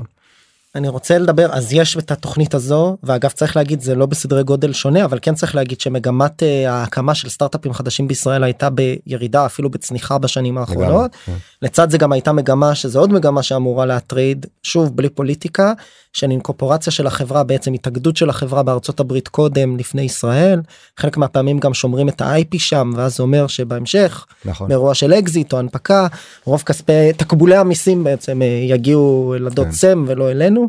אה, וזו מגמה שהתחילה עוד בגלל התהפוכות הפוליטיות שהיו פה קודם ואגב עכשיו בזמן המלחמה אני אגיד משהו שלא מפתיע רבים יזמים שחלקם חפצי חיים לחברה שלהם והם אומרים בסדר כנראה שלא ישקיעו עכשיו ב-LTD ישראלי נוכח כל מה שקורה כן. זה הזמן לעשות flip נכון אה, וללכת נכון. לגייס כסף בארצות הברית כי גם משקיעים ישראלים נכון. אין להם attention לדבר איתי ופה אני רוצה להגיד משהו אני שנייה מוריד את השיחה הכי לפרקטיקה כי אנחנו יש לנו בפיוז'ן בפורטפוליו 100 יזמים. אז uh, האמת שזה כמו פורטפוליו של 10-20 חברות או 30 בכל רגע נתון מישהו מגייס ובכל רגע נתון למישהו יש בעיה. אז כמובן שיש אנשים לא מה שנקרא איתרע מזלם שתכננו לגייס את סבב הגיוס שלהם uh, באוקטובר או בנובמבר ובאים אליי ושואלים גיא מה לעשות. אני רואה אפרופו אני חוזר לקמפיין ששוב הכל חיובי ואולי צריך לתת disclaimer פה כל מי שעושה משהו כמיטב יכולתו באירוע הזה זה נהדר אבל אני אומר בסוף אני מרגיש כ- כבן אדם שמנסה להיות אותנטי אני אומר סלח לי על הביטוי לרוב האנשים אין זין עכשיו לפגוש חברות בוא בוא נדבר על זה פשוט בסדר. אה, אגב זה לא אני לא אומר כלום עליך לא יודע לא, לא יכול להיות נכון, שאתם פוגשים אני אומר אני בשבועיים הראשונים היינו אמורים להמשיך תהליכי דו דיליג'נס בכמה חברות. עשינו תשע השקעות בחודש החולף כי אנחנו משקיעים בוולוסיטי מאוד גדול עצרנו הכל עכשיו חזרנו האם חזרנו באותו קצב? האמת היא שלא. האם אנחנו נעשה עוד תשע השקעות בחודש העוקב? לא כנראה שאחת השתיים זו האמת. אז אנחנו כאילו אפשר להגיד ב-PR שאנחנו back to business יזהר אבל אנחנו לא. וגם בלב ובבטן ממש לא. ואני מדבר עם קולגות אני בכוונה לא רוצה להגיד שמות כדי לא לעשות אאוטינג לאף אחד אבל היו אפילו שני משקיעים שדיברתי איתם בשבועיים שלושה הראשונים שקיבלו פניות מיזמים והתגובה וזה בסדר זה שלהם וזה לגיטימי אני הבנתי הם אומרים מי בכלל מעז לפנות אליי עכשיו עם מייל קר בדק בתקופה הזו. כן. אנשים עוד קוברים את האימהות והילדים שלהם בבארי ואת הבנים שלהם בקרב. מה עכשיו אני אעלה איתך לפגישת פיץ'? אז אני מרגיש ויש אני עושה על זה שיחות עם יאיר שותף שלי אני מקווה שזה בסדר שאני משתף ככה כדי להכניס אותך לעניין. והוא גר בארצות הברית אז יש לו איזה פרספקטיבה יותר רכה אומר גיא זה בסדר שנגיד שאנחנו חזקים וכולי אבל אנחנו פה בשגרת חירום כבר כמה שבועות וכנראה שזה יימשך עוד כמה שבועות ואולי גם כמה חודשים. וזו האמת. ויכול להיות שאנחנו צריכים ללכת עם האמת הזו וגם לתקשר ליזמים שיכול להיות שההאטה שהייתה בגיוס הכסף יכול להיות כמו שמורנו ורבנו רונן ניר כתב בפוסט שלו שהוא הוציא לפני כמה ימים. יכול להיות שהרבעון האחרון אה, של 2023 יהיה כמעט אפס בגיוסים. מה מה אתה חושב ואיך אתם אני שואל אגב גם לפודקאסט ולמאזינים ולמאזינות ליזמים ואני אומר גם אני יזם פונה אליי. אני הרבה פעמים אומר תשמע אני באמת לא יודע אני כרגע תחושתי שרוב הסיכויים שלא ייקחו איתך פגישה בעת הזו. כן אז אני חושב שכדי להוריד את זה לפרקטיקה אני אגיד שהייתי במצבים דומים ב-9-11 במשבר שפוסט 9-11 והתפוצצות הבועה הייתי אז יזם הייטק ולא הייתי משקיע אבל הייתה לי הפרספקטיבה הזאת מהצד ההוא הייתי שם ב-2008 במשבר הגדול. אה, והייתי שם אה, גם בשנה האחרונה לפני אה, מה שהתרחש עלינו עכשיו. אני חושב שקודם כל צריך להסתכל למציאות בעיניים בטח כיזמים ובטח כמשקיעים ולהכיר בזה ומה שאמרת הוא תיאור מדויק אני חושב שהסיכוי שמשקיע עכשיו ייפגש עם חברה וישמע את הדק ויש לו בכלל את הריכוז ואת כוחות הנפש לשמוע רעיון מדהים הסיכוי הזה שואף לאפס. אנחנו מדינה בטראומה אני לא מכיר מישהו שלא מכיר מישהו שנחטף שנהרג שנרצח שנפל. שנהדר. כאילו כולנו עכשיו במצב שאתה יודע אתה חרד לשמוע חדשות ואתה כל הזמן צורך כל פיסת אינפורמציה ועכשיו בא מישהו. ו... ונותן לך הרצאה לאיזשהו סטארט-אפ. קודם כל אני חושב שזה יכולה להיות תרפיה נחמדה לשמוע משהו שאיננו אסקפיזם מה כן, שנקרא. אבל אני ריאלי אני חושב שבאמת אה, תיארת המצב. ועכשיו תראה Uh, צריך להיות, להסתכל למציאות בעיניים הדבר היחידי שהייתי דורש ממשקיעים זה להגיד ליזמים את האמת אם אתם לא משקיעים בחודשיים קרובים תגיד תגידו פשוט חברה אנחנו לא משקיעים בחודשיים סורי we are close for business לא כן. אין טעם לעשות uh, זה זה דבר כן. אחד ודבר שני תעשו לי טובה אל תכתבו מכתבים אני ב2008 צחקתי על, עלינו על, על עצמנו משקיעי הון סיכון שכותבים מכתבים מלאי השראה ל-CEO שלהם. יזם יקר עכשיו הזמן לחסוך בכסף להגביר את ההכנסות להוציא זה לעשות דברים תהיה רזיליאנט עזבו אתכם. לכו תיפגשו עם ה-CEOs עם היזמים זה תחבקו אותם כן, תשאלו אותם איך אפשר לעזור. תנו להם מרחב לשתף כן, תנו להם מרחב להכיל. אל תיתנו להם הנחיות זה שטויות אנחנו גם מה איזה הנחיות אנחנו מה מה התנסינו כולנו במצב כזה שיש לנו משהו להגיד כן, אבל ואומר משקיע שהיה יזם כמה פעמים. אומר משקיע שהיה יזם ואני אומר לך וגם ב2008 התייחסתי לזה בציניות אני לא רוצה לראות מכתבים ממשקיעים לפורטפוליו שאומרים להם חבר'ה אנחנו כאילו לכו ליזמים לפחות זה מה שאני עשיתי אני גם מעורב וגם השותפים שלי טל ויוראי וגדי הולכים למנכ"ל של החברה במקרה שלי אחד המנכ"לים בכלל בצו 8 אני לא יכול ללכת אליו אני מדבר איתו ואני מדבר עם השותף שלו היזם וחבר'ה מה אתם צריכים? איך אנחנו מטפלים במוטיבציה של העובדים? בואו נראה זה אני לפחות אמרתי אלה שלא במילואים אגב כן, אלה שעדיין בתפקוד. אני לפחות אה, אני מס, אני שמח מאוד שהשותפים שלי באותו ראש כמוני אבל חילוקי דעות הם בסדר אבל לפחות אצלנו בדיסרפטיב פריוריטי מספר אחד ה-well-being של העובדים. שהעובדים ירגישו בנוח ויש למשל כמה עובדות באחת החברות פשוט המנכ"ל נתן לי דוגמה שבאות לעבודה כי הן נטרפות מדאגה כי הבעלים שלהם בעזה. עכשיו לצפות בכלל שיש שם משהו פרודוקטיבי זה לא אין מה לדבר והמנכ"ל של החברה בצדק אני לא אמרתי לו כלום הלך לכל אחת מהבחורות האלה ואמר להם תבואו לפה אם אתם רוצות לבוא. אל תבואו אם אתם לא רוצות הדבר היחידי שאני מצפה מכם זה לטפל כן, בעצמכם. יש פה איזה מימד כן. של אנושיות שכולם צריכים להכיר אותו. אין ברירה. וכמשקיעים כאילו, בשיחות האלה אני כל הזמן מזכיר כשאני מדבר עם איזה שותף בקרן או שותפה אז זה לא רק המנכ"ל או הפאונדרים יש להם עשרות עובדים בטח. רובם במילואים חלקם לא בתפקוד זאת אומרת יש פה הרבה אה, חלקים קטנים נעים שאנחנו לא תמיד מרגישים אותם באופרציה הזו שנקראת חברה שמשפ... שישפיעו על התת תפקוד. ישבו אצלי בשבעה שני יזמים של חברה שאני מאוד אוהב לצערי הרב לא זכיתי להשקיע בהם אנחנו בקשר הרבה שנים כבר חברה גדולה יש לנו 300 עובדים שאלתי אותם מה המצב יש להם 86 עובדים מגויסים. מה אתה מדבר איתי עכשיו לנהל את הביזנס כאילו והם עדיין מנסים לעשות דברים. מה שנקרא it's not as usual כמו שאמרנו חוזרים. אז קודם כל בוא נכיר בזה. וצריך להסתכל למציאות בפנים וכן הרבה אנשים יסבלו ויזמים לא יצליחו לגייס כסף כשביקרתי איזה מישהו קשוח כזה בוואי אתה יודע אומרים על הניו יורקרים שהם קשוחים ככה כן, אחרי 9-11 כן, כן, דיברתי עם איזה מישהו כזה.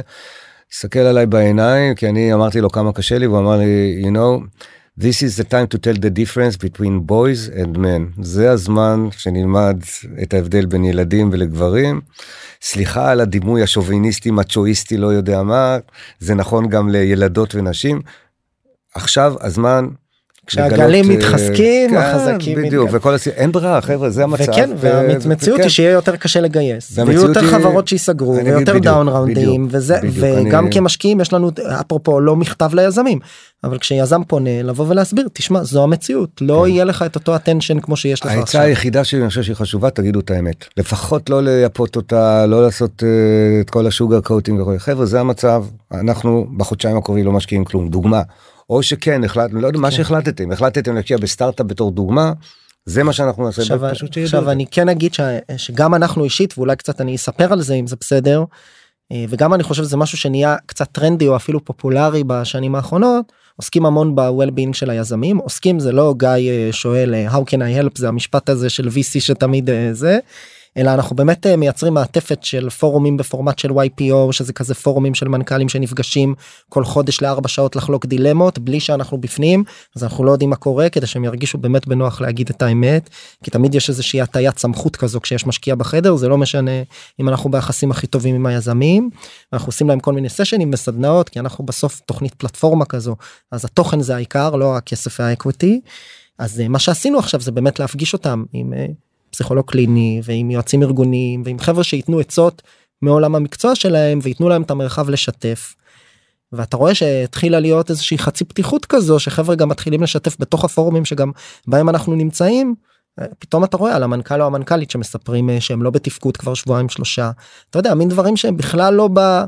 זה בכלל באופטיקה זה בכלל לא נראה טוב הרי כן. זה לא אנחנו open for business לא open for... כאילו אני לא מתפקד כבר שלושה שבועות מאז האירוע הזה.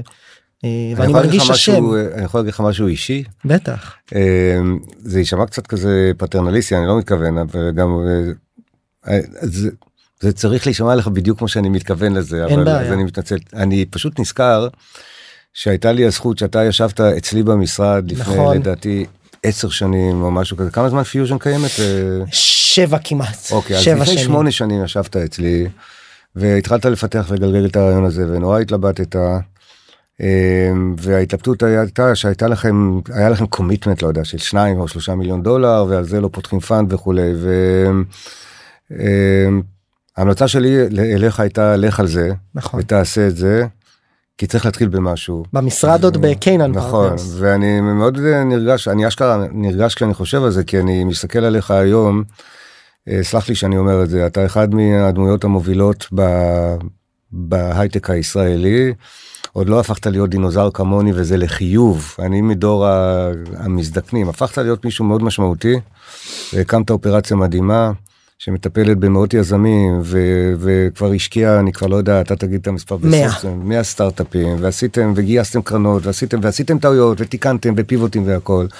אז קודם כל אני סתם רציתי להגיד לך את זה כי אתה עכשיו מדבר על איך לעזור לחברות פורטופוליו הפכת מאותו יזם שמתלבט האם להקים קרן וזה למשהו מדהים שבאמת אה, יש לו אימפקט משמעותי אז שאפו על זה.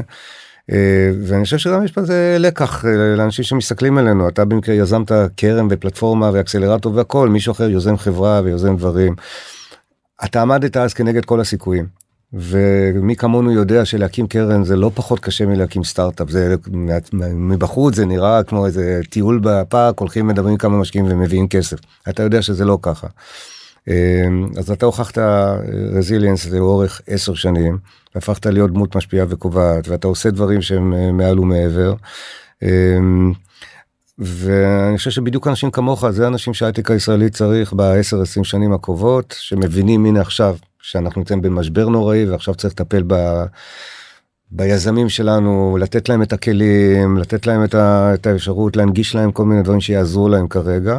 ואני בטוח שאתה ו, והשותפים שלך וכמוך האחרים הוא הציג איתה, אני לא יודע איך יראה הון סיכון בישראל בעוד שנתיים שלוש, הוא לא יראה כמו שהוא נראה לפני שנתיים שלוש, זה יהיה משהו אחר. אנחנו כולנו ואתם בטח תהיו הרבה יותר מעורבים, אני מקווה מאוד שאתם לא מעלים על דעתכם משהו אחר, תהיו הרבה יותר, יותר מעורבים גם במה שקורה במדינת ישראל, ובטח בהייטק הישראלי יהיה צריך לעשות mm-hmm. ריקונפיגורציה. ואני אופטימי אני אופטימי כי כמו שיש לנו יזמים מדהימים יש לנו גם מנהלי קרנות מדהימות ויהיה צורך לעשות פה פיבוטים ושינויים ושינוי חשב הרי גם הקרן שלך היא לא קרן קלאסית זה לא ה-VC שאני הייתי בו זה משהו שונה וזה על הכיפאק. ויהיה צורך לבנות את ההייטק הישראלי בהתאם לכל מיני אה, תצורות חדשות מהסוג הזה. יזהר ככה מילה או משפטים לסיום למי שהגיע עד כאן על אה, נוני. למי שהחזיק מעמד אז קודם כל תודה באמת שאתה נותן לי את ההזדמנות הזו. אה, כמה דברים אני רוצה אה, לסיים בנוני אבל בכל זאת להגיד אה, משהו על הקרב הזה כי דיברנו על זה קודם. אמרו הרבה דברים על הדור הזה וחשוב לי שכולנו נוקיר ונצדיע לדור של חיילים צעירים שבאמת עשו דברים אה, מדהימים ש, שקשה אפילו לתאר אותם. והם עשו את זה כנגד כל הסיכויים. חשוב לזכור שמדינת ישראל פישלה בגדול, וצה"ל הגדול פישל, ומשרד, לא יודע מי, בסוף היו פה קרבות הירואיים של מעטים מול רבים, וכזה היה הקרב של פלוגת החאן של סיירת הנחל, נוני שלנו התגייס לסיירת הנחל לפני שנתיים, סיים שם מסלול. הם לא היו אמורים להיות בקו הזה, אבל הם הוקפצו אליו בגלל סדרי עדיפויות של מדינת ישראל לפני כחודש, בתחילת תקופת החגים, והם החזיקו את הקו, ובבוקר, 7 באוקטובר, הם היו בקו הם היו במה שנקרא כוננות עם שחר שזה איזושהי אה, שגרה שכל חייל חי"ר מכיר אותה אתה קם בבוקר לפני שעולה השמש ונכנס לעמדות קרב ואתה מתכונן לאויב כי האויב מתקיף עם שחר. אנחנו תמיד צחקנו על זה כשהייתי בצבא הייתי חי"רניק הייתי קצין בצנחנים בסוף מסתבר שפעם באלפיים שנה זה קורה וזה קרה שם אז בגזרה הזו של סיירת הנחל חיילים היו בעמדות היו מוכנים היו כמו שצריך. אה, והם נלעלו שם אה, מלחמה הירואית. הפלוגה אה, של לחן של, של סיירת הנחל הייתה בגזרת כרם שלום זה בדרום הרצועה. כרם שלום זה קיבוץ שהוא הקיבוץ הקרוב ביותר לגבול. גם יש שם מוצב שנקרא מוצב כרם שלום ועל הגזרה הזאת של המוצב והקיבוץ ומה שביניהם היו כמה עשרות חיילים בין 30 ל-40 שזה זה הכוח שהיה שם ומולם מאות לוחמי חמאס, אני לא קורא להם מחבלים, לוחמים מצוידים במיטב הנשק, בנויים לפי אה, חוליות, כיתות, מחלקות וכולי, עם נשק אה, טקטי וחיפוי מלמעלה של רחפנים אה, עם כל החבר'ה האלה שהתאמנו, שידענו עליהם במודיעין, אבל התעלמנו מהם, ואמצעי קשר וכולי, ומה שקרה שם החל מהשעה רבע לשבע בבוקר זה פשוט מלחמה הירואית של יום שלם. אה, שהתוצאה שלה בסופו של דבר היא שקיבוץ כרם שלום לא נכבש. התופעות המזעזעות שראינו בקיבוצים אחרים לא קרו לחלוטין. כרם שלום לא נשרפו בתים ולא נבזזו ולא נכבשו. למרבה הצער נהרגו שני לוחמי כיתת כוננות בכרם שלום שהם אזרחים לוחמים. נהרגו חיילים, נפצעו, המחיר ששולם הוא מחיר מאוד כבד, אבל הקיבוץ אה, נשאר כמו שהוא, ובמוצב שבו היו החיילות התצפיתניות, הייתה מלחמה הירואית במשך יום שלם. החוויה שלהן, התצפיתניות בתוך החדר זה הם ננעלו שם בבוקר והחיילים פשוט הגנו על החיים שלהם במשך יום שלם הם שמעו יריות ורימונים ונ"טים ופצצות ו- וצרחות וכל מה שאתה ממש סרט מלחמה אני דיברתי. באו אלינו בנות כדי להגיד תודה אתה יודע זה נשמע כזה מוזר להגיד תודה שנוני שלנו וחיילים אחרים הצילו להם את החיים שלהם כן. אבל זה ככה. ובסוף המלחמה ההירואית הזאת הבנות האלה יצאו החוצה. דרך אגב המחבלים היו להם מפות הם, הם מלכדו את כל החדרים הם הלכו ישר הם ידעו מה הם מחפשים. הם ידעו הכל כן. והם גם שברו בקשר את הצרחות ממקומות אחרים רוב הקשר היה מושבת כי גם השביתו לנו את הקשר ובתוך כל הסיטואציה הזאת נוני שלנו היה בחפ"ק חפ"ק זה חוליית פיקוד קדמית זה בעצם החוליה שמנהלת את הפלוגה. המ"פ היה בבית אז הסמך היה סמך לוינסון שלדעתי הוא מינימום גיבור ישראל אה, הוא ונוני שלנו ועוד חייל נוסף היו בסיטואציה של שלושה חיילים מול לפחות עשרות אה, מחבלים חמושים היטב. הם ניהלו שם קרב אה, מאוד משמעותי. הראשון שנפצע היה עומר הוא חטף כדור סליחה חטף rpg גם ביד וגם ברגל ונוני שלנו תחת אש שם לו חוסמי עורקים ובעצם הציל את החיים שלו. אמ, ואחרי זה הסמ"פ גם כן נפצע אבל המשיך לתפקד וגם נוני שלנו היה פצוע בשלב הזה בסופו של דבר הוא גם חטף עוד פגיעות ו... ולא יכול היה יותר להמשיך להילחם. אבל זה היו שלושה מול רבים, זה היה קרב הירואי לחלוטין, ורק כדי לסכם לך את העניין הזה, אחרי כמה שעות טובות, הצליחו לחלץ אותם לתוך המוצב ויש שם לחימה גדולה ונוחת שם מסוק של 669 ויורד מהמסוק הזה רופא. ויש שם שלושה פצועים קשה, נוני שלנו, שוהם שלצערי הרב נפטר שבועיים, אה, סליחה שלושה שבועות אחרי זה היינו בהלוויה שלו ביום חמישי ועוד הנהג שסיפרתי עליו שהוא שם עליו חוצים חוץ מעורקים אז שלושה פצועים קשה מועלים למסוק של 669 ועוד כמה פצועים בינוני והרופא אומר ללוינסון הסמ"פ אתה גם צריך אה, לעלות למסוק כי יש לו פה ראיתי אותו עם הדבר הזה יש לו רסיס שפה מאיים לו עליו העורקים וכל הפנים שלו מלא דם יש כולו מלא רסיסים חתוך אתה יודע כמו בסרטים של רמבו. ולוינסון אומר לו אני לא עולה למסוק אני אמשיך להילחם כי אני היחידי פה אני אחראי על מה שקורה קצין צעיר סגן או משהו כזה בחור בן 20 ומשהו עולה חדש מאנגליה חייל בודד שהחליט להישאר פה הוא התקבל לקולג' יוקרתי בלונדון והוא החליט להישאר פה ולעשות uh, צבא. והוא מציל שם את הגזרה הוא הבחור שמציל שם את הגזרה הוא גם ממשיך להילחם.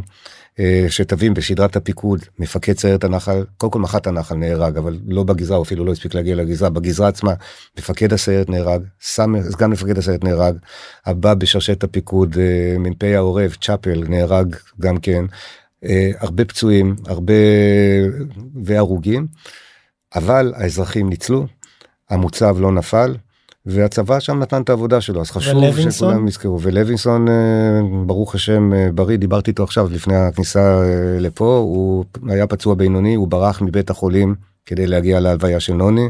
זו הייתה מחווה מאוד מרגשת הוא היה מאושפז מצב בינוני לא הרופאים לא נשחררו אותו.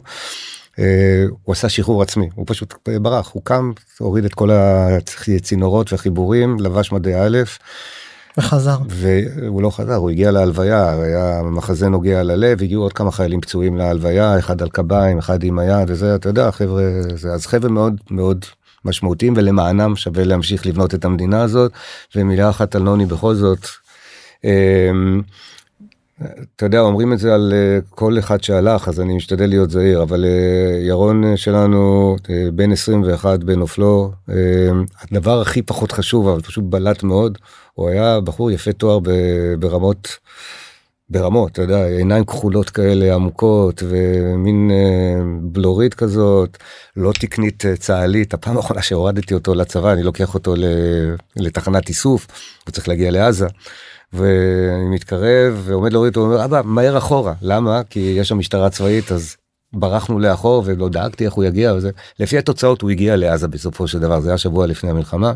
אה, אז בחור יפה תואר אבל uh, הרבה יותר חשוב מזה הוא היה כריזמטי בטירוף ילדים הלכו אחריו בצופים הלכו אחריו בשנת שירות.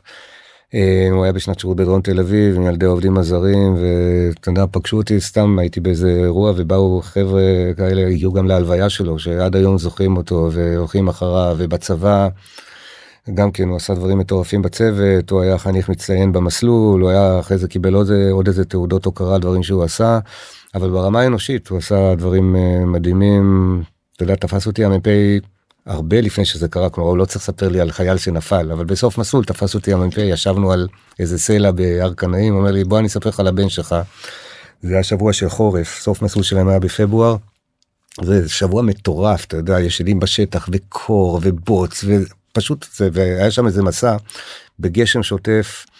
בקור נוראי והם הולכים שם ונוני רואה שאחד החיילים אה, נקראה לו לגמרי חליפת השערה קוראים לזה חלפס זה משהו שאיכשהו מגן עליך כשעובר על חום הגוף.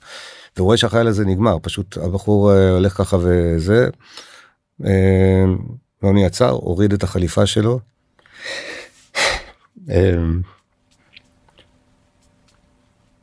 הוריד את החליפה ונתן לבחור הזה את החליפה שלו והמשיכו ללכת ולא עשה מזה עניין פשוט ככה זה כך המשיכו את המסע ו... וכולי וזה זה סוג הדברים שהוא היה עושה הוא גם לא עשה מזה עניין הוא לעולם לא סיפר לנו על סיפור כאילו זה תפס אותי המ"פ ואמר לי. אה, ומצד שני אתה יודע יש לו 19 אה, שנים שבהם הוא לא היה לוחם פלוס השנתיים האלה הוא היה בעל חוש הומור מטורף. הוא רצה אחרי השחרור הוא רצה ללכת להתנסות קצת בסטנדאפ הוא לא ראה בזה מקצוע לחיים אבל הוא נורא אהב ככה לספר בדיחות לעבוד כמו אז אנחנו יודעים שהוא כתב לעצמו סטנדאפ לצערי לא מצאנו את זה. הטלפון שלו הגיע אחרי זיכוי מהשב"כ. חסרים שם הרבה מאוד דברים ובין השאר לא הצלחנו למצוא אז אולי איכשהו נעשה עוד חיפושים פורנזיים אבל אנחנו יודעים שהוא כתב ממש אה, כל מיני קטעים של סטנדאפ וקטעים שהוא עשה. אפילו שמנו את זה בסיפורי נוני. תלכו כולם לקבוצה סיפורי נוני רואים שם כל מיני קטעים של דברים. רואים שם דברים שהוא כתב אז זה ממש כלום זה הוא פשוט היה לו חוש הומור מטורף. אמ, הוא מאוד אהב את החיים הוא אהב לשיר הוא אהב את כל הז'אנרים אחד הדברים הנוגעים ללב קיבלנו את הטלפון שלו עוד לא ממש uh, עבדנו עליו כי זה קשה זה בדחילו ורחימו אז עשינו cloning קודם כל אז אנחנו לא נוגעים בטלפון שלו אנחנו נוגעים בטלפון שהוא כאילו שלו והלכתי לספוטיפיי ראיתי את רשימת השירים האחרונה ש... שנוני uh, האזין או נוני uh, חיפש אותם. אז יש שם בעיקר מוזיקה מזרחית, כולם מטורף על מוזיקה מזרחית, אבל יש שם גם דון מקלין ויש שם גם יוטו ויש שם אה, אפילו מוזיקה קלאסית כי הוא ניגן מוזיקה קלאסית ניגן בפסנתר כן ניגן בפסנתר אז זהו הוא היה ילד שלם מלא כזה הפסדנו במדינת ישראל מנהיג אה, ללא ספק הוא יכול היה להיות אחד מאותם מנהיגים שאנחנו כל כך משוועים להם. וחשוב לנו שאנשים יזכרו אותו בתור מי שהוא היה דרך אגב כל מה שאמרתי עכשיו אמרנו לו בחייו ואם יש פה הורים שיאזינו לנו ואתה תהיה יום אחד אה, אבא לחמישה שישה ילדים הנה התובנה שלי. תגידו לילדים שאתם אוהבים אותם ותגידו להם למה אתם אוהבים אותם ואל תתביישו להגיד להם את זה שוב ושוב. אם יש משהו שאני בית שלם איתו כל מה שאמרתי עכשיו אני אמרתי לנוני בחייו הילה האחים שלו הוא ידע שהוא ילד שכולם אוהבים אותו והוא ידע גם למה וזה דבר שאני לוקח אותו איתי. וואו וואו וואו. יזהר תודה. תודה על ההזדמנות תמיד uh, כיף להיות אצלך. להגיד עוד בחיינו מה שנקרא זה סיום טוב. תודה מקווה שכולנו כעם כאזרחים כאנשי הייטק נקום מהאירוע הזה כמו שאתה מצליח uh, לקום ממנו ואתה עוד בתהליך. נאחל לכולנו שיחזרו כולם הביתה ושכל מי שאנחנו מכירים נחזור לשפיות אנחנו צריכים את זה.